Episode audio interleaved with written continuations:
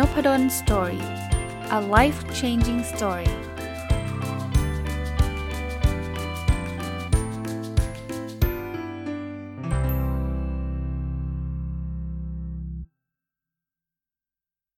สวัสดีครับ ยินดีต้อนรับเข้าสู่นพดล Story พอดแคสต์นะครับ วันนี้จะมารีวิวหนังสือเล่มหนึ่ง ชื่อหนังสือนะครับ คือชื่อเขียนด้วยใจคงไม่พอนะ คือจริง ๆ หนังสือเล่มนี้เนี่ยเป็นหนังสือที่ผมได้ซื้อมานะครับ บอกคนแต่งสักนิดหนึ่งท่านน่าจะอ๋อเลยนะครับ ก็คืออพี่จุ้ยศุบุญเลี้ยงนะผมซื้อมาหลังจากที่ผมเรียนคอร์สการเขียนชื่อเดียวกันเป๊ะเลยครับ คือเขียนด้วยใจคงไม่พอเนี่ยหลายคนบอกอาจารย์รีวิวคอร์สไปแล้วไม่ใช่หรอบอกรีวิวไปแล้วนะครับ แต่ว่าคราวที่แล้วตอนที่ผมรีวิวคอร์สการเขียนเนี่ย ไม่ได้รีวิวเรื่องเทคนิคการเขียนเลยนะ ผมรีวิวว่าคอร์สเป็นยังไง พี่จุ้ยใช้วิธีการสอนแบบไหน ผมประทับใจอะไรมากกว่านะครับ แต่หลังจากที่เรียนจบนะครับ ก็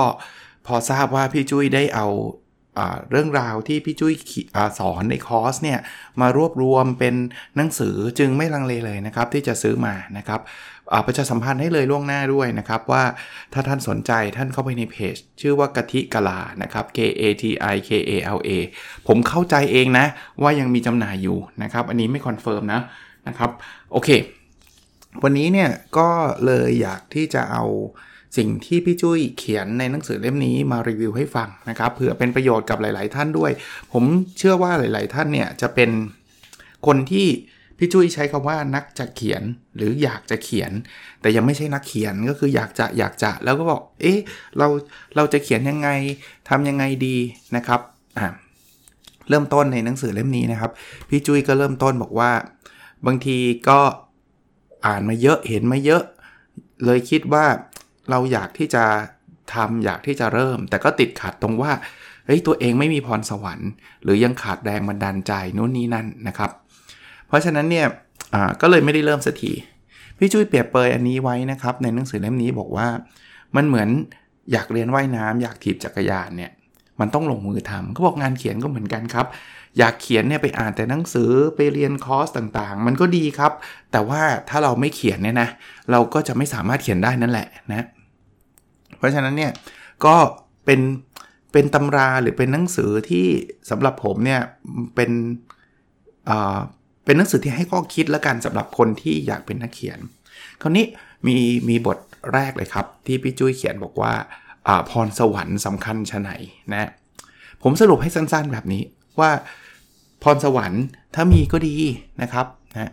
แต่มันไม่ได้เป็น requirement มันไม่ได้เป็นข้อกำหนดว่า เฮ้ย ไม่ใช่ถ้าเกิดคุณคุณต้องเกิดมามี DNA สุดยอดถึงคุณจะเขียนได้ มันไม่จำเป็นต้องแบบนั้น คือมันเป็นต้นทุนน่ะพี่จุ้ยใช้คำว่าเป็นต้นทุนที่สวรรค์ให้มานะครับ คือถ้าเกิดใครที่แบบว่าใช้คำเก่งชอบภาษาอะไรเงี้ย มันก็มีโอกาสที่จะประสบความสำเร็จได้เยอะ แต่ว่ามันไม่ได้เป็นตัวการันตีว่าเฮ้ยคุณต้องมีก่อน ไม่งั้นคุณเลิกคิดเถอะนะอ่าถัดไปที่เป็นข้อแนะนำที่น่าสนใจคือ เอ๊ะแล้วการเขียนเนี่ยมันต้องมีทฤษฎีไหมอ่าบทนี้ชื่อบอกชื่อไว้เลยฮะ เป็นชื่อที่ก็คมคายนะ ใช้คำว่าทฤษฎีมีไว้เกาะครับ มีไว้เกาะแปลว่าอะไร แปลว่า คือถ้ามันไม่รู้เลยเนี่ย มันก็จะเป็นลักษณะของการลองผิดลองถูกไปเรื่อยๆ ถามว่ามีไหม ผมเชื่อว่าว่ามีนะครับ นักเขียนที่ตอนเริ่มต้นเนี่ยไม่ได้เรียนรู้ทฤษฎีอะไรพวกนี้มาก่อน แต่ก็ลองผิดลองถูกจนกระทั่งมีสไตล์ของตัวเอง แต่ถ้าเกิดเรามีครูมีใครที่เราสามารถไปเรียนรู้จากท่านได้ ไปเรียนรู้จากเทคนิคต่างๆ ได้เนี่ยก็จะเป็นอะไรที่ทำให้เรามีโอกาสแล้วกันนะครับ ประสบความสำเร็จได้ง่ายขึ้นนะ เทคนิคการเขียนอีกอันหนึ่งที่หนังสือเล่มนี้พูดถึงเนี่ยคือ คนที่เป็นนักเขียนเก่งๆเนี่ยเขาจะมีคลังคำครับ มันเป็นคำว่าคลังก็คือที่เก็บสะสมใช่ไหมมันมันมันเป็นคำที่สะสมอะเขายกตัวอย่างนะวันวันที่ผมอัดพอดแคสต์ episode นี้เป็นวันแม่พอดีเนี่ยอะพอดีมันก็เลยเป็นตัวอย่างเลยเขาบอกว่าคำว่าแม่เนี่ยนะมันไม่ได้มีคำเดียว จะบอกว่าใช้คำว่ามารดาก็ได้นะ หรือจะเราบอกว่าเราอยากที่จะอกอดแม่ แทนที่เขียนว่ากอดแม่เราอาจจะบอกว่ากอดเมียพ่อก็ได้ ลักษณะคล้ายๆแบบนี้นะครับ หรือคำว่าสุนัขเนี่ยบางบริบทก็อาจจะใช้คำว่าหมาก็ได้ เพราะนั้นเนี่ยมันมีคลังคำที่หลากหลายเนี่ยโอกาสที่เราจะใช้คำที่มันสละสลวยเหมาะกับบริบท มันก็จะเยอะขึ้นนะ พี่จุ้ยยังพูดถึงคำที่เราอาจจะเขียนสลับกัน เพราะมันไม่ได้แปลว่าเหมือนกันสัทีเดียวนะครับ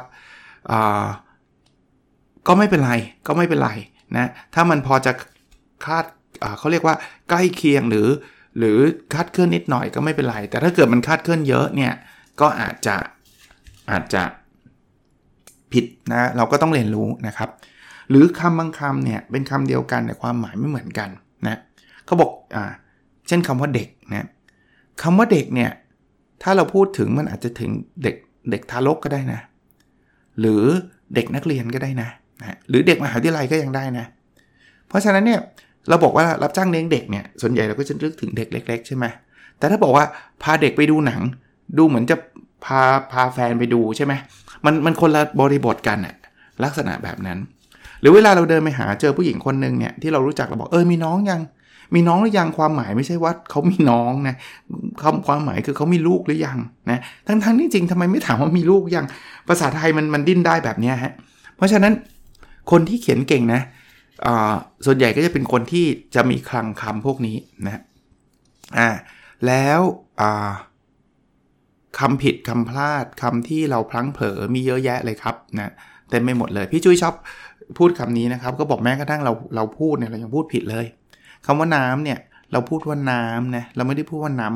ำใช่ไหมถ้าถ้ามันพูดตรงตัวจริงมันต้องพูดน้ำเหมือนค้ำช้ำซ้ำน้ำมันต้องอย่างนี้ใช่ไหมแต่เรากินน้ำหรือยังมันน้ำนออามอนาไม่โทน้ำนะแต่ถามว่ามันผิดแบบนี้มันซีเรียสไหมอะมันก็ไม่ได้ซีเรียสนะเวลาเราพูดผิดแบบนี้แต่เวลาเขียนต้องเขียนให้ถูกนะครับนะนั้นมันก็มีคำที่มันแบบคนใช้กันสลับอะไรเดีย หรือเข้าใจผิดกันเยอะแยะเลย มีเยอะแยะเลยอะยกตัวอย่างอันนึงคือกันโชคกับกระโชกนะกระโชกเนี่ยมันคือการกระแทกเข้ามาหาอย่างกระทันหันรุนแรง แต่กันโชคเนี่ยคือการข่มขู่นะครับนะเพราะฉะนั้นเนี่ยเราเราต้องระวังเหมือนกันนะครับ ในการใช้คำที่มันมีความใกล้เคียงกันนะครับนะเวิงว้างว้าเว อะไรอย่างเงี้ยนะอะในหนังสือก็ ผมสำหรับผมนะ ผมว่าอ่านแล้วเพลินนะครับ อ่านแล้วก็จะมีตัวอย่างบางทีก็ขำบางทีก็ก็ได้ข้อคิดนะพี่จุ้ยพูดถึงโวหารอ่านี้ก็อยากจะมานำเสนอเล่าให้ฟังนะครับ พี่จุ้ยบอกว่าโวหารมันมีอยู่ 4 ประเภทนะครับ คือ 1 คือบรรยายโวหาร 2 คือพันนาโวหาร 3 คืออธิบายโวหาร และ 4 คือวิภาคกยะโวหารอะเริ่มต้นทีละอันครับเริ่มต้น บรรยายโวหาร บรรยายโวหารพี่จุ้ยใช้คาว่าเล่าครับนะเล่าก็คือวันนี้ไปกินอาหารมา ราคาไม่แพง พนักงานบริการดี วันหลังจะมากินอีก อย่างเงี้ยคือบรรยายนะแต่ถ้าเกิดเรา move ไปยังพันนาโวหาร มันจะคือการพัมพันนาละมันจะไม่ใช่ว่าวันนี้ไปกินอาหารมาอะยกตัวอย่างนะครับ ผมอ่านให้ฟังบอกฉันเข้าไปในร้านที่แอร์เย็นฉ่ำ ขนมเค้กหน้าตาดีส่งกลิ่นหอมตลบอบอวน ยิ่งกินกับไอศครีมผสมเจลลี่เย็นชื่นจิต ช่างละมุนลิ้นยิ่งนัก รสชาติราวขึ้นสวรรค์ เนื้อเค้กละลายในปาก ไอเต็มกำซาบกับพุงแก้ม แอบนึกว่าเธอจะชอบไหมนะ คราวหน้าหากมีเธอมานั่งตรงโต๊ะริมหน้าต่างนี้ด้วยคงอร่อยกว่านี้ มสเซจเดียวกันนะบรรยายคือไปกินอาหารมาราคาไม่แพงพนักงานแล้วอธิบายบริการดีวันหลังจะมากินอีกไอ้อย่างนั้นบรรยายนะคราวหน้าชวนเธอมาอีกอย่างนี้บรรยาย แต่พันนาเมื่อกี้ก็เล่าให้ฟังนะเพราะนั้นอาการพันนาเนี่ยจึงเป็นอาวุธหลักของนักเขียนเลยนะครับ เพราะเมื่อกี้ถ้าใครฟังผมอาจจะรู้สึกอยากกินไอติมเลยเนาะนะคือมันทำให้เห็นมโนภาพอะครับนะแต่ถ้าเกิดใช้เยอะเกินไปมันจะเป็นคำฟุ่มเฟือย คือถ้าเกิดพัฒนาเวอร์วังอลังการเนี่ยพี่จุ้ยเขียนบอกว่าคนอ่านจะลำคาญนะบอกว่าเมื่อไหร่มันจะเดินเลือดสักทีมันเยอะเกินไปละ เพราะฉะนั้นเนี่ยความยากอยู่ตรงนี้ฮะคือเขาบอกความมากน้อยเป็นศิลปะ เราไม่สามารถเลยบอกว่าบรรยาย2บรรทัด หรือ 1 ย่อหน้าอะไรอย่างเงี้ยนะไม่สามารถบอกแบบนั้นได้นะครับเขาบอกงานศิลปะงานวิทยาศาสตร์คงแตกต่างกันแบบนี้นะเพราะศิลปะเนี่ยมันอาจจะต้องใช้ใช้ทักษะมันเหมือนสำหรับผมเนี่ยอันนี้ผมต่อยอดให้นะผมว่ามันคล้ายๆกับเทคนิคการทำอาหารเนี่ย มันมันไม่สามารถบอกได้เป๊ะๆถึงแม้มันจะมีสูตรอาหารนะบางคนใช้สูตรอาหารเดียวกันแต่คนหนึ่งทำอร่อยกว่าคนหนึ่งเนี่ยเพราะว่ามันมีอะไรอะไรบางอย่างอะที่มันคือคือพวกนี้ผมว่ามันมันต้องทำเยอะๆอะแล้วมันจะมีประสบการณ์เองแล้วมันจะมีสไตล์ของตัวเองออกมานะครับอะสองอันแล้วเนาะเมื่อกี้คือบรรยายโวหาร แล้วก็พันนาโวหาร อันที่3นะครับก็คืออธิบายโวหาร ก็แปลตรงตัวฮะอธิบายก็คืออธิบายนะครับ ก็เหมือนกับ อธิบายว่าทำกับข้าวทำยังไงนนั่นคือการอธิบายนะ เขียนขึ้นเพื่อที่จะทำให้ทำทำให้คนเข้าใจขั้นตอนนะเข้าใจอะไรบางอย่างนะครับเขาบอกว่าถ้าเกิดเป็นนักเขียนที่ยังไม่ชำนาญเนี่ยนะอธิบายโวหารจะแบบ 1. ทำอย่างนี้ 2ทำอย่างนี้ มันก็อ่านง่ายดีนะ แต่ถ้าคนเขียนชำนาญเนี่ยเขาจะเขียนไปมันจะหลอมรวมไปอะไม่จำเป็นต้องมานั่ง 1 2 3 4 5นะครับมันจะดูเป็น วิชาการเกินไป พี่จุ้ยใช้คาว่าเป็นวิชาการเกินไป ซึ่งก็ก็แล้วแต่นะครับ ถ้าท่านฟังผมแล้วท่านเป็นอาจารย์แล้วท่านต้องเขียนบทความวิชาการ อันนั้นท่านก็เขียนไปนะฮะให้มันเป็นวิชาการไม่ใช่มาเป็นเป็นแนวแนวแบบพันนาแนวอะไรมันก็คงใช้ไม่ได้ใช่ไหมอ่ามันนั่นคือบรรยาย อันสุดท้ายครับ วิภาคกยะโวหารนะครับ อันนี้มันเป็นโวหารหรือเป็นแนวการเขียนที่ใช้แยกแยะเหตุผล ซึ่งจะนำไปสู่การตัดสินใจ มันจะเป็นลักษณะของการโต้แย้งก็ได้ การโน้มน้าวก็ได้ ให้คนอ่านแล้วรู้สึกเชื่อรู้สึกอยากที่จะเลือกในทิศทางใด ซึ่งเราต้องใช้เหตุผลต่างๆ เข้ามา เพราะฉะนั้นเนี่ยมันจะมีทั้งเหตุผล มีทั้งอารมณ์นะเขาบอกว่าอย่างเช่นโฆษณาหลาย ๆ โฆษณาเนี่ยเป็นโฆษณาที่ใช้อารมณ์เป็นตัวนำนะบางทีดูโฆษณาน้ำตาไหลเลย แต่ทำให้เขาเข้าถึงนะครับ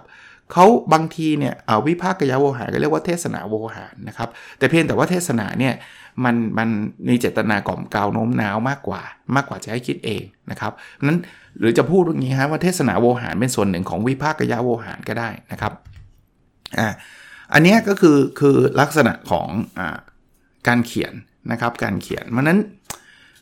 ผมว่าสุดท้ายอะ่ะเราต้องฝึกนะแล้วก็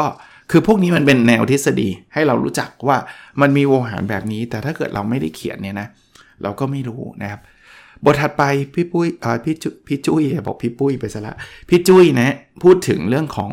วิธีการอุปมาอุปไมยนะอุปมาอุปไมยก็เหมือนกับกับการเปรียบเทียบอะครับนะก็ก็มีข้อคิดอีก คือข้อคิดเนี่ยคือเขาบอกว่า บางทีเราอย่าเอาสิ่งที่คนอื่นเขาเขาพูดกันเยอะๆ เรียกว่าคลีเช่นะคลีเช่คือแบบคนนั้นเขาก็พูดกันอยู่แล้วเนี่ย แล้วเราก็พยายามเอาศัพท์เดิมๆ แบบไม่ได้เปลี่ยนแปลงอะไร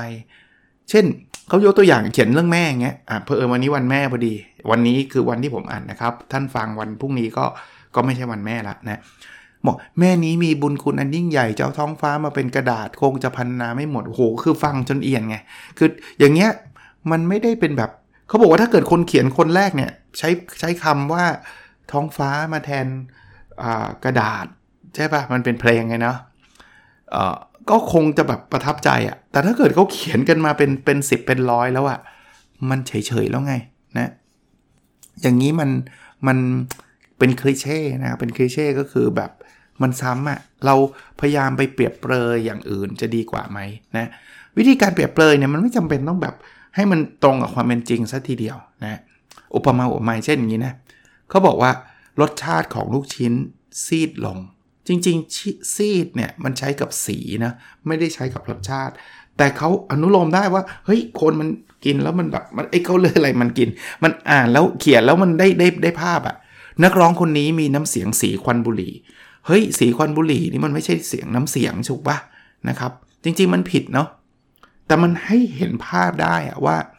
มันจะสักๆมัวๆหน่อยอะฟังไม่ชัด แต่มันมันอารมณ์แบบเพ้อฝันนิดๆอะไรเงี้ย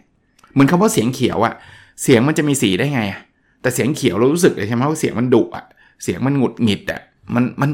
มันอารมณ์แบบนั้นนะครับ นั่นคือการอุปมาอุปไมยเนาะนะครับ ก็เป็นเทคนิคนะครับพี่จุ้ยก็เลยบอกว่าลองลองเปลี่ยน การอุปมาอุปไมยดู เช่น ความรักเหมือนไม้จิ้มฟันอะแล้วลองไปเขียนดูนะครับหรือความรักเหมือนปูอัด เออทำไมมันเหมือนวะอะไรเงี้ยนะเรื่องการเขียนเนี่ยมีมีเรื่องพล็อตแก่นธีมต่างๆนะครับพล็อตเนี่ยมันคือเส้นเรื่องหรือโครงเรื่องนะครับว่าเราจะเล่าเรื่องไปทางทางไหนจะสั้นหรือยาว ส่วนธีมเนี่ยมันคือแก่นของเรื่องมันคือหัวใจสำคัญของเรื่องนะครับ ซึ่งรายละเอียดผมแนะนำให้ไปอ่านหนังสือดูนะครับ มีตัวอย่างเยอะแยะมากมาย ซึ่งซึ่งเป็นเป็นประโยชน์แน่นอนสำหรับคนอยากเขียนนะครับ ถัดไปคือเสน่ห์เสน่ห์ของเรื่องเล่าเนี่ยอันนี้อันนี้ก็เป็นอีกหนึ่งไฮไลท์ที่ผมอยากนำมาฝากนะคือจะทำยังไงให้เรื่องเล่ามันน่าสนใจ พี่จุ้ยใช้หลักการอยู่ทั้งหมด 7 ข้อนะคือแต่ตักขยักขยายขยี้ขจัดขัดเกลาอะผมพูดสั้นๆให้ท่านฟัง แต่คืออะไร คือบอกเรื่องเล่าที่ดีเนี่ยมันต้องมีความขัดแย้งครับ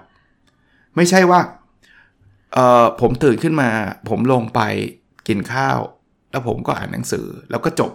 เอาเอาแล้วจะมาบอกทำไมนึกออกไหม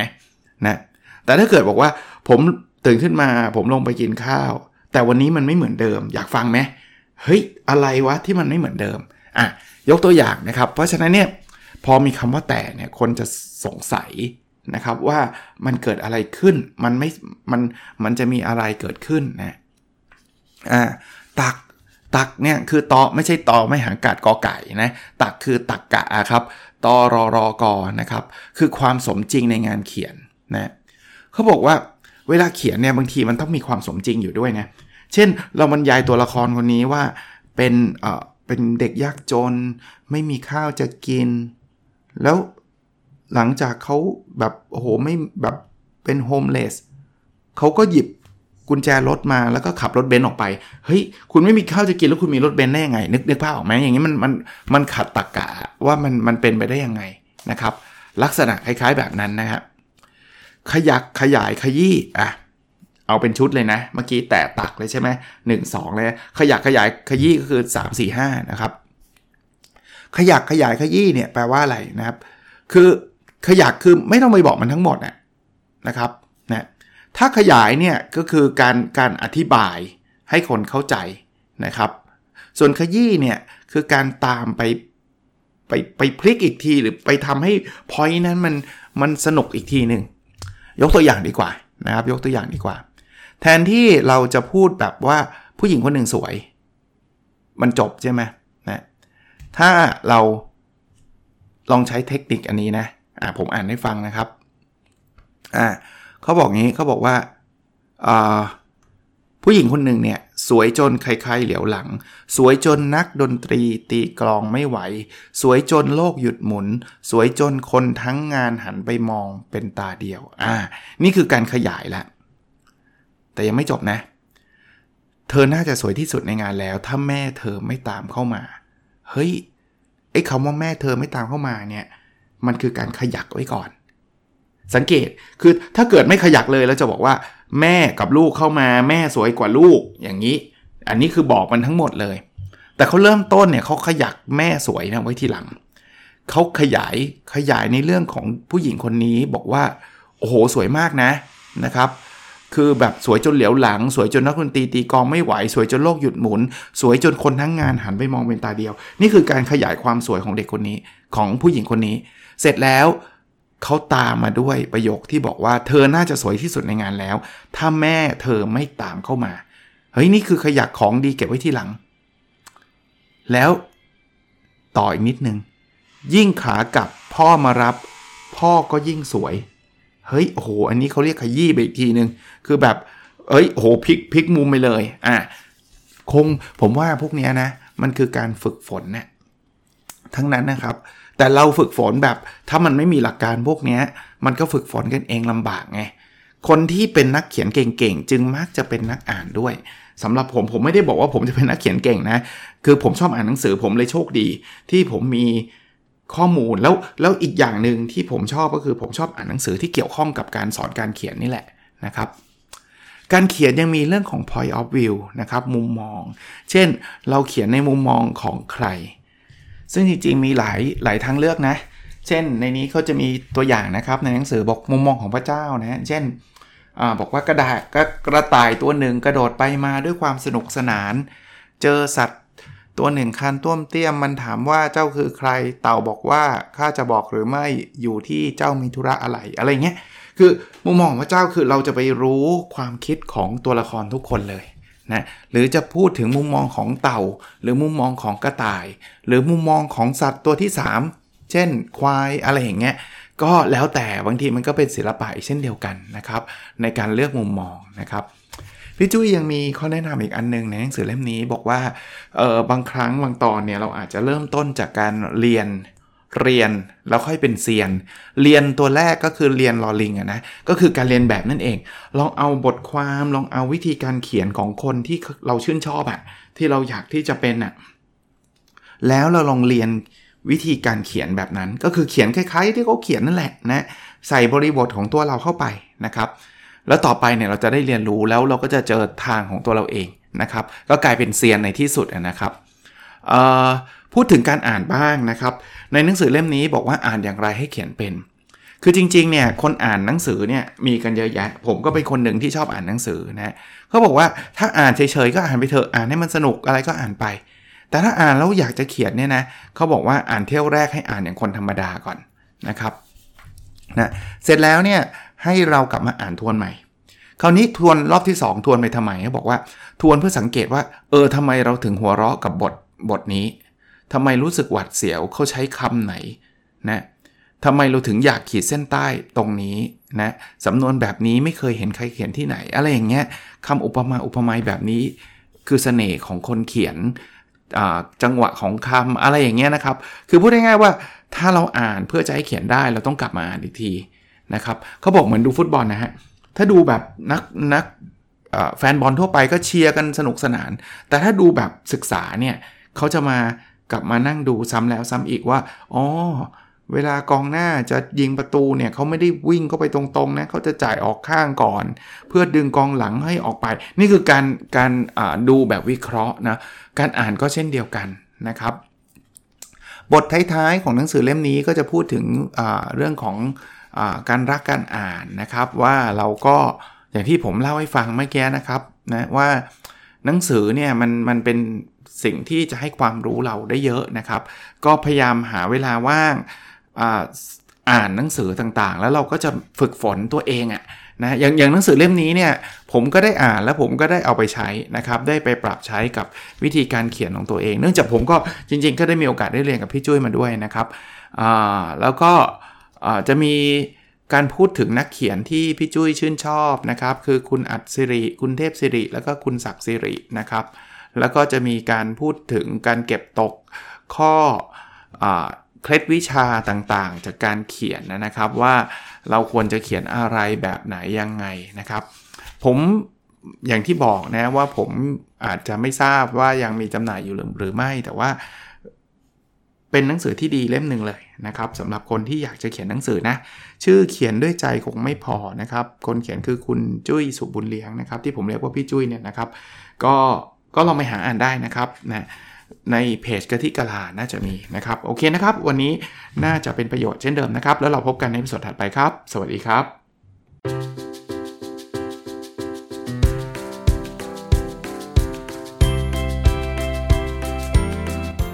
n o p a d o n Story a life changing story